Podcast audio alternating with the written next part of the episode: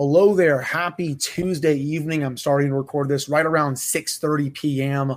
on Tuesday evening, right before um, I get ready to make my dinner for the evening. I figured I would get this out of the way, upload it, do some editing. Oh, well, do some editing and then upload it. Um, we have a lot to get to for today's episode. Josh Yohe dropped a bombshell of a report on the Athletic uh, Tuesday morning with updates on Chris Letang and Evgeny Malkin and a whole lot more when it comes to the Pittsburgh Penguins. We're going to get to all of that for today's episode. It's probably going to take up the entire episode. Um, if it does not, um, I will also have a season review of Radim Zohorna and what I expect from him going into next season. But you know, to start off, we're going to go into what Josh wrote about Evgeny Malkin first, then Chris Letang, um, potential fallback options if both are not able to come back. Why Ron Hextall is, you know, really not doing too well, at least as of right now. Um, and we'll get to a whole lot more um, in that article. So that's all coming up right after this drop. Your Locked On Penguins, your daily podcast on the Pittsburgh Penguins, part of the Locked On Podcast Network. Your team every day.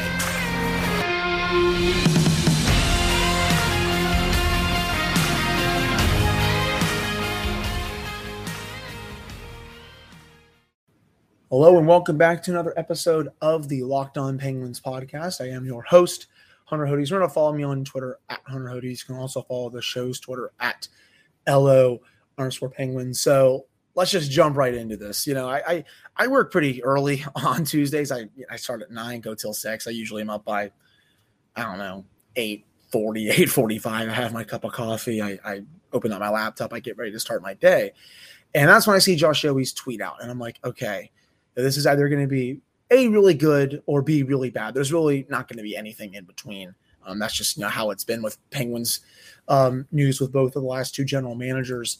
Um, and you know, I think this update, you know, fall into the latter. It was really bad.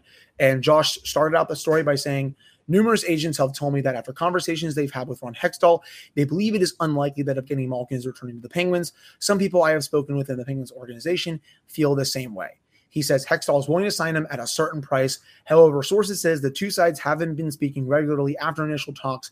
Um, haven't been speaking regularly um, after the season ended on May 15th. People who speak with Hex on a regular basis are very much under the impression that Malkin's return to the Penguins is no sure thing.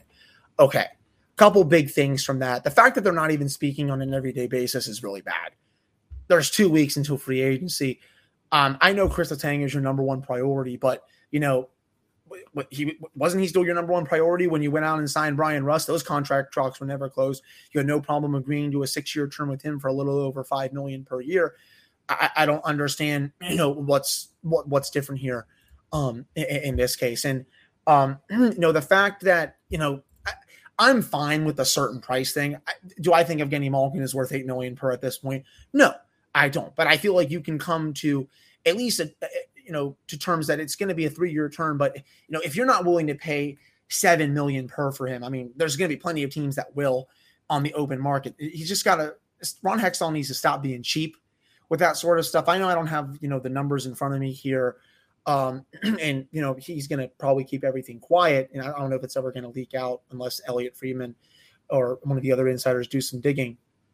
But the fact of the matter is you know, that it's it's kind of laughable that well i'm going to stick to my certain price and i'm going to potentially you know play hardball with one of the five best players to ever play for this franchise. It's a joke. You know I, I, don't understand what he's doing in that regard. If you are not willing to at least pony up seven million per to play evgeny malkin for the next three years you probably should not be a general manager in the national hockey league. Full stop. I mean that's that's stupid. You know i think that is a fine contract for him, three times seven. If you can get him maybe for three times 6.5, I think that's doable too. If you have to go a little over seven, hint, hint, 7.1 million, because of course Sid makes 8.7 million per year. I think you could probably get that done there. Um, you know, it's just this is really bad if Josh's reporting is pretty accurate here that the two sides are not talking on a regular basis when there are only two weeks left until free agency opens. Um, um, that, that's mainly, you know, the big uh, Malkin news from this. And, you know, you, you hear the same people in this fan base that you know underrate Evgeny Malkin well, he's too old. You can't pay him that much money. He's he's already declined. He's he's a power play. My favorite one from the, the, the, very loud minority part of the fan base. He's a power play specialist. You can't pay him. But yet, when the power play stinks next year, if he doesn't come back, those same idiots are going to be the ones saying, "Well, why does the power play suck?" Well, when you lose Evgeny Malkin, your power play is going to hit the crapper.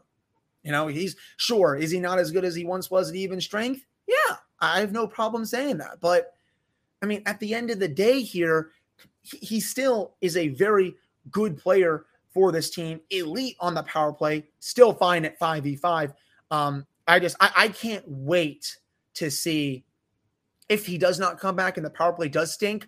When what are those fans going to say now? I, I, I'm waiting for all those tweets well, I wish we had Evgeny Malkin. It's like, yeah, gee, I tried to tell you that probably about 1,500 times um, during the offseason. So um, that that's going to be honestly hilarious. And, you know, to go off of that a little bit, those same people, that very loud minority part of the fan base, they are just like waiting for the team to stink for some reason. And honestly, Adam Gretz of Pro Hockey Talk in Pittsburgh, he said it best today.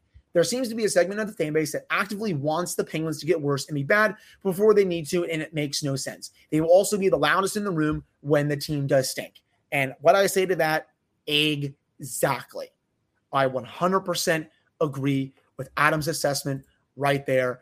Um, I, I, don't know why people want to make change for the sake of making changes. I've probably said that a hundred times um, throughout the, um, the off season here. Um, and I'll say this: you know, if you are one of those people that is saying that the Penguins should get rid of the two core players, one in the because, well, they haven't won in the first round in the last four years. I I hate to say this. I don't know if you have a basic understanding of how this sport is, especially in the playoffs. I think you need to do a little more research before you give your take on something like that. The playoffs are super freaking random. The last couple of years, they have gotten boned by horrific goaltending. Malkin has literally been a point per game player the last two seasons in the playoffs. Letang has also played pretty fine. You know, the Montreal one, I mean, that's five months after the season ended. I don't really care about that one. The Islanders one, the team just wasn't that good.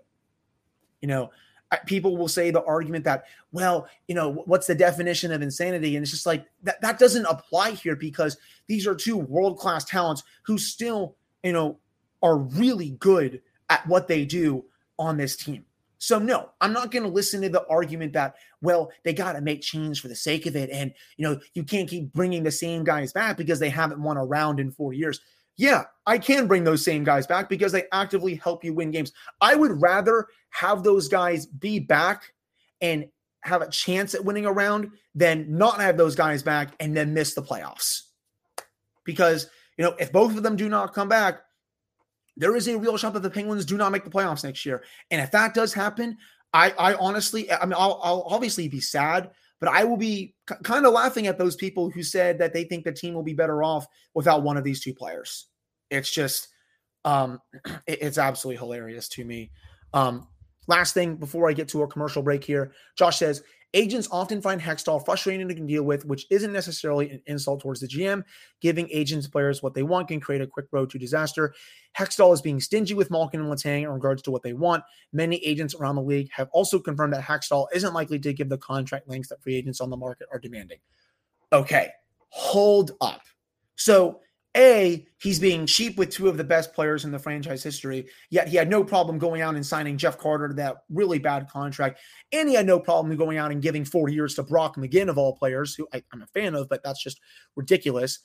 And he doesn't want to give out big contracts to free agents to replace those players. What is the plan here?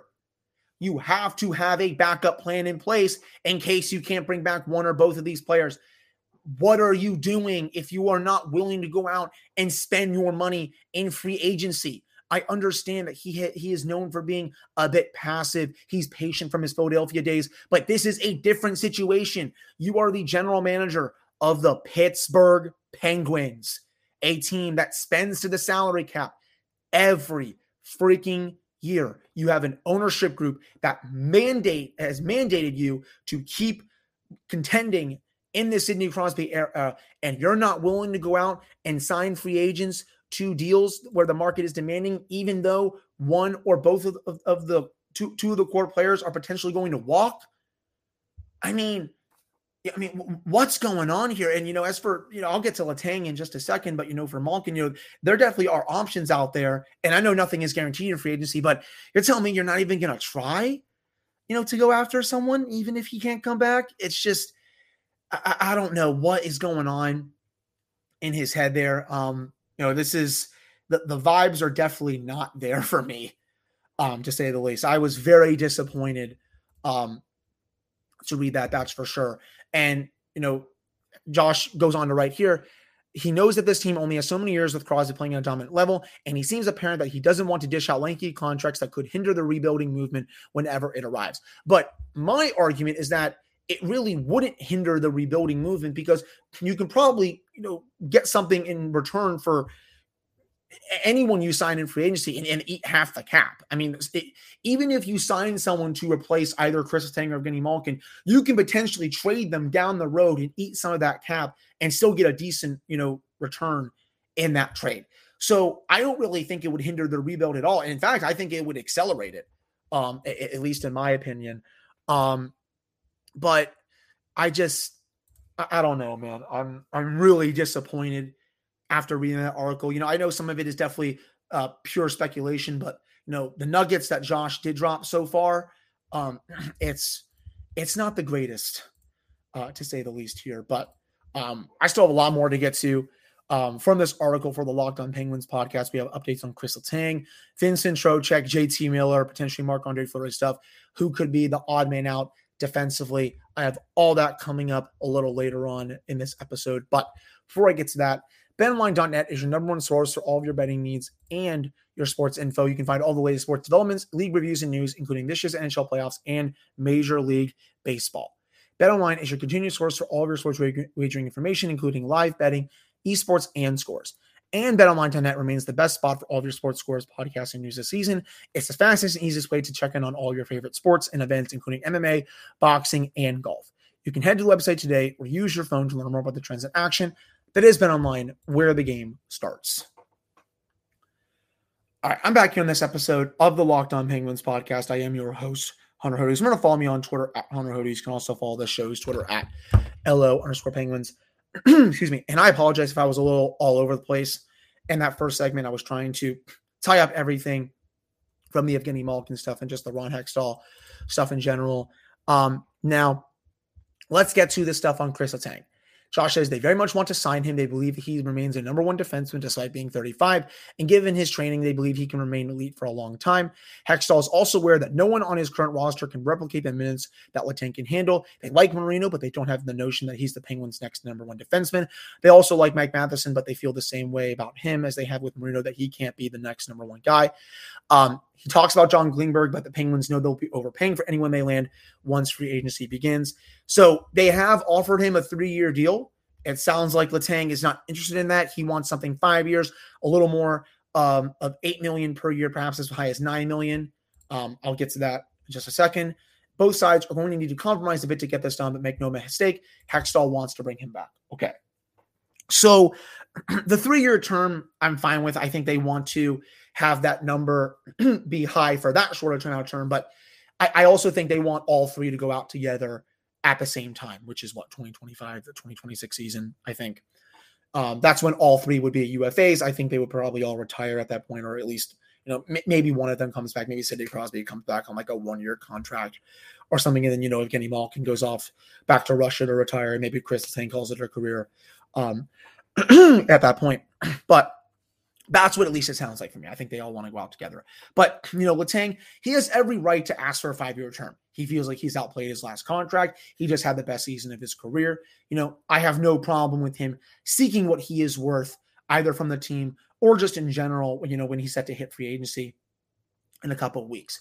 Now, north of 8 million, you know, that, that's when it starts to get tricky. I've openly said on this podcast, I would be willing to do four times eight, five times eight for him, maybe a little more. Now, when it comes to 9 million, I think that's a bit steep.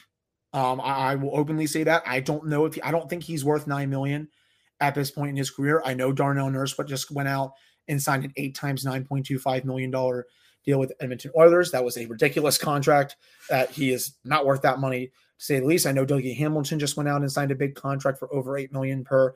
You know, I, I think Letang is definitely worth over eight million. But you know, if he's asking for something like you know eight times, eight times, five times, eight point eight or something like that, I just I don't know if the Penguins can really stomach that because you know, say he does really decline, you know, what, what happens there? You know, what happens to that contract to say the least.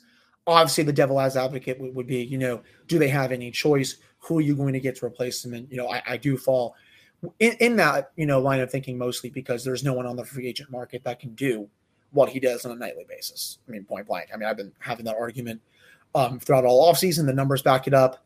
Um, compared to all of the free agent defensemen, Chris Letang is the cream of the crop, um, and, and, it's not even close in my regard. So, you know, it's as Josh writes, um, some both sides are going to need to have a compromise to get this done. Maybe Letang takes a shorter term, like three to four years. Maybe the Penguins are able to get that AAV down to say, you know, 7.7 to 7.9, you know, maybe a little less than that, you know, upwards of 8 million. Um, if they can do that, you know, I, I'd love it. But you know, I think with the Brian Rust, it's gonna have to be similar to the Brian Rust contract. Obviously, it won't be like five million per for Letang, but you know, if you can, you know, because because Rust wanted the term, but the number he got, he, he could have gotten a lot higher in free agency. So, you know, it's gonna have to be, you know, kind of similar to that. But for the Penguins, they want a shorter shorter term, but a potential higher number. So we'll have to see with that. That's definitely at least a little more encouraging than the Evgeny Malkin news. You know, they're still 15 days away um, from that, but you know they they, they got to start nailing these down. You know, this is we're, we're in crunch time here, to say the least. Um, next up on the list here, so Josh writes that Hextall and Burke, they don't hold POJ in the same regard as Jim Rutherford did. Still, they don't dislike him, and it's time for him to become an NHL regular. To make room for him, though, a current NHL defenseman needs to be traded. It's the big ones, Marino, Pettersson, and Dumoulin. And this is the big kicker. A source within the Penguins organization said Pettersson is the player the Penguins prefer to move. They don't dislike him, but there are factors moving against him because Marino is right-handed. Even though Dumoulin didn't have a good season, um, apparently Chris Thing loves playing with him, and the coaching staff remains very comfortable with him. I mean, I'll stop right there and give my thoughts. It is honestly hilarious that you I can sit here and read that nonsense that Marcus Pettersson should be the odd man out when he literally had one of the best seasons of his career this year playing next to John Marino. I don't know what the Penguins coaching staff as a whole is watching and the Penguins, you know, management regime is watching when they're thinking that Pettersson should be the one that should be moved over someone like Dumoulin who had a much worse season. I understand that Dumoulin and Letang are a very good pairing together. You know, Dumoulin covers up for Letang's mistakes. I think Tanger is very comfortable playing next to him. He's been playing with him ever since 2015 16. But that said, you can probably still sign, you know, a Brian Dumoulin code in free agency, cough, cough, and Nikita Zadorov that can do what he does at a higher level, especially with how he played this year. And you can move Dumoulin in a trade, and I think you can definitely get something decent back from him. I touched on my Monday episode. Nick Leddy, for example, he went for a second round pick twice when he was traded. The Islanders traded him to Detroit. Detroit traded him to St. Louis. You know, he got a pretty hefty return there. So the, the, the Penguins, they will have an opportunity to get a decent return for him. It's all a matter of, you know, do they want to trade him? Um, and you know, you can shed that four million. I don't think you're gonna have to retain salary, but I just I don't know what their player evaluation how do I want to say this? You know, it's their player evaluation is definitely different from how I evaluate Brian Dumoulin and Marcus Pettersson, especially because you know numbers wise, Pettersson was a lot better. I thought he was smoother um, defensively and in transition. He was being a lot better offensively towards the end of the year. Dumoulin, he's never been known for his offense, but he struggled with his foot speed. Defensively, he was not covering up, you know, for some of Letang's stakes that he used to do. Um, and honestly, he just, he just his net front defense was also really bad to say the least too. And you know, I just you know outside of that one glaring error in the playoffs, Game Seven against the Rangers, I really can't think of a, a big mistake that that Marino and Pettersson made as a pairing this season, and especially in that series. Um, I just think the Penguins are going about that the wrong way. Um, you know, if there again, if there's one to trade, um, it is Ryan Dumoulin, and I am all for POJ getting a spot on this team or him proving that he belongs on this team. But when it comes at the expense of Marcus Pettersson, who quite literally just had the best season of his career, I just I, I disagree with that line of thinking, um, to say the least. Um, Josh, uh, you know, he go there's there's there's quite a few things um, to get to for our final segment of the, the, uh, the Locked On Penguins episode for today. Marc Andre Fleury, Vincent Trocheck, JT Miller. Um, there's a Drew O'Connor tidbit in there. I'll, I'll, just throw that in here. Sounds like he's going to be given every opportunity to make the team out of training camp, which is what I was talking about on my Monday episode. I would be kind of stunned if he was not on the opening night roster next year. So keep it right here on Locked On Penguins. I'm going to give my analysis on everything else that Josh writes uh, coming up here in this next segment. All right, I'm back here on this episode of the Locked On Penguins podcast. I am your host, Hunter Hodes. Remember to follow me on Twitter at Hunter Hodes. You can also follow the show's Twitter at LO underscore Penguins. So Josh does get into the Marc Andre Fleury rumors. Um, he doesn't really say too much on this. I think this is mainly just speculation. It sounds like it's kind of unlikely, but the big tidbit here from Josh is that it sounds his sense is that um, from what he from what he's been told that Casey DeSmith might not be back next season. So that means they are going to have to go fill a backup goaltender spot in free agency. There are options out there. You can get someone for cheap. Um, you know, if that ends up being the case, my thoughts on this, I'm fine with that. I think DeSmith, he, he's a fine backup, but I think again there are upgrades to be had there over him. You know, two seasons in a row now, he's been banged up towards the end of the year. Um, some of that is probably out of his control, but when the Penguins really needed him, you know, especially this year when Tristan Jarry was out, you know, he was playing through an injury that just it, it got worse, and you know, he, he's also been very inconsistent at times. So if he does walk, um, I'm I'm totally fine with that, um, to say the least. Um, Josh also has a tidbits on Vincent Trocheck and JT Miller.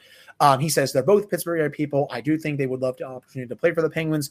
Um, of the two, if you're talking about a Benny Malkin replacement, um, JT Miller is the better player, and it's not close. He just had the best year of his career, points wise, numbers wise. Um, um, he would have to be acquired via trade. Um, Jim Rutherford and Patrik Allvin know the organization very well. I think it would have to be centered around someone like John Marino, though I'm not really sure if Ron Hextall would be willing to part with Marino. I think if it did come down to that and it was a potential one for one swap with some draft picks in there, some other stuff, um, I think I would probably do it because JT Miller is that good. And I understand he only has one year left on his contract, but I think you can make it work where he could sign an extension next year. He he would probably be one of the only replacements that I would be comfortable, you know, trading for to replace Evgeny Malkin. Know, I'm not that big of a fan from Trocheck. He's gonna want six times six. And honestly, Jens, if he weren't a Pittsburgh talent, if he wasn't from the city, no one would even be saying anything about him, to be honest with you. Um, I get that Trocheck's a two-way center.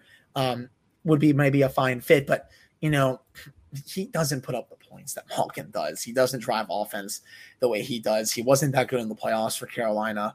Um, just go back and look at his numbers in the Rangers series. Um, people complained that Evgeny Malkin wasn't doing enough when he had six points in seven games this past year in the playoffs. Go look at what Vincent Trocheck did in the two rounds against both Boston and Carolina. Uh, the, the, the, cries from the fans, if that were Evgeny Malkin through two rounds, would be through the roof, to say the least. Um, so I'm not a super, I'm not a big fan of of, of Trocheck, especially on a six times six, six point five million per year. That's just that's a buyout waiting to happen, um, at, at least for me. But you know, JT Miller, I would be willing to move assets to get him um, if it does come down to Evgeny Malkin being uh, or going to a different team, to say the least. Um, has some tidbits on Rickard Rakell. Um, I, I personally don't think Rickard Rakell is going to come back to this team. Um, he's probably going to want. I think it was being rumored that he wants a four year, four four times four, four times four point five, and a little over that. Um, I, I, touched on this on my Monday episode. I think four point five is a little too steep for him, considering you know where he is at this stage in his career. I don't think he's ever going to score thirty again. Maybe he scores twenty for you next year, but you know, is he? You know, can he do that for the next four years, considering where he is aging curve wise? I, am a little bit skeptical um, with that. And the funny thing is, you know, Josh writes the Fenway Sports Group, they're not interested in any kind of rebuild. This is an ownership group that wants to win right now, expect plenty of transactions this summer. Yet that goes against kind of what Josh was reporting earlier in the article, where he was saying that Hextall is kind of against going out and giving a lot of money in free agency. So I don't know where a lot of these transactions are going to come from. Are they just going to make a lot of trades? Um, you know, there's a, a lot of moving parts, I think, right now for the Penguins. I mean, this is to, to sum this all up, this is probably one of the most pivotal points in this franchise's history. Everything that they're about to do this offseason is going to shape where this team goes, not for the next couple of seasons, not for the next five years, but for the next 10 to 15 years, to say the least. Um, and I just, I don't think Hextall is capable of handling it. I really don't. I'm definitely a bit sour on him right now. Um, I don't think it, he has what it takes to negotiate these kind of deals with franchise icons. Um, I'm tired of him. You know, it sounds like he's just being cheap and all that. That that that's not going to fly here. You know, this isn't the Pittsburgh Pirates here with Bob Nutting. You know, throwing his money around and you know other owners around sports just being you know cheap with their cash. You know, this is the Pittsburgh freaking Penguins. They spend up to the salary every year. Ray Shero had no problem giving Letang and Malkin what they wanted last time around. you know, I don't, I don't see why, you know, Hextall should be any different here unless it's like something really, really outrageous, to say the least. And again, you know, I, I said this on my Twitter day. I'll say it again. Um, I love the fact that they went out and overpaid for 38 year old Jeff Carter, yet they're playing hardball with one of the five greatest players to ever played for this franchise. Doesn't make any sense to me. Um, you know, it's just it, it's silly season. I know again, a lot of you know the story was you know some some of it is definitely pure speculation, but uh, there's definitely I think a lot of factual info in here, and you know we're, we're going to have to see if all this comes to pass in two weeks. You know, uh, this is going to be very this is a busy time coming up, Jens. Drafts next week. Free agency starts two weeks from Wednesday. Um, there's going to be a lot of news coming for this team, and I hope you keep it right here on Locked On Penguins. I'm going to have everything right here for you all. I'll be the first to have it.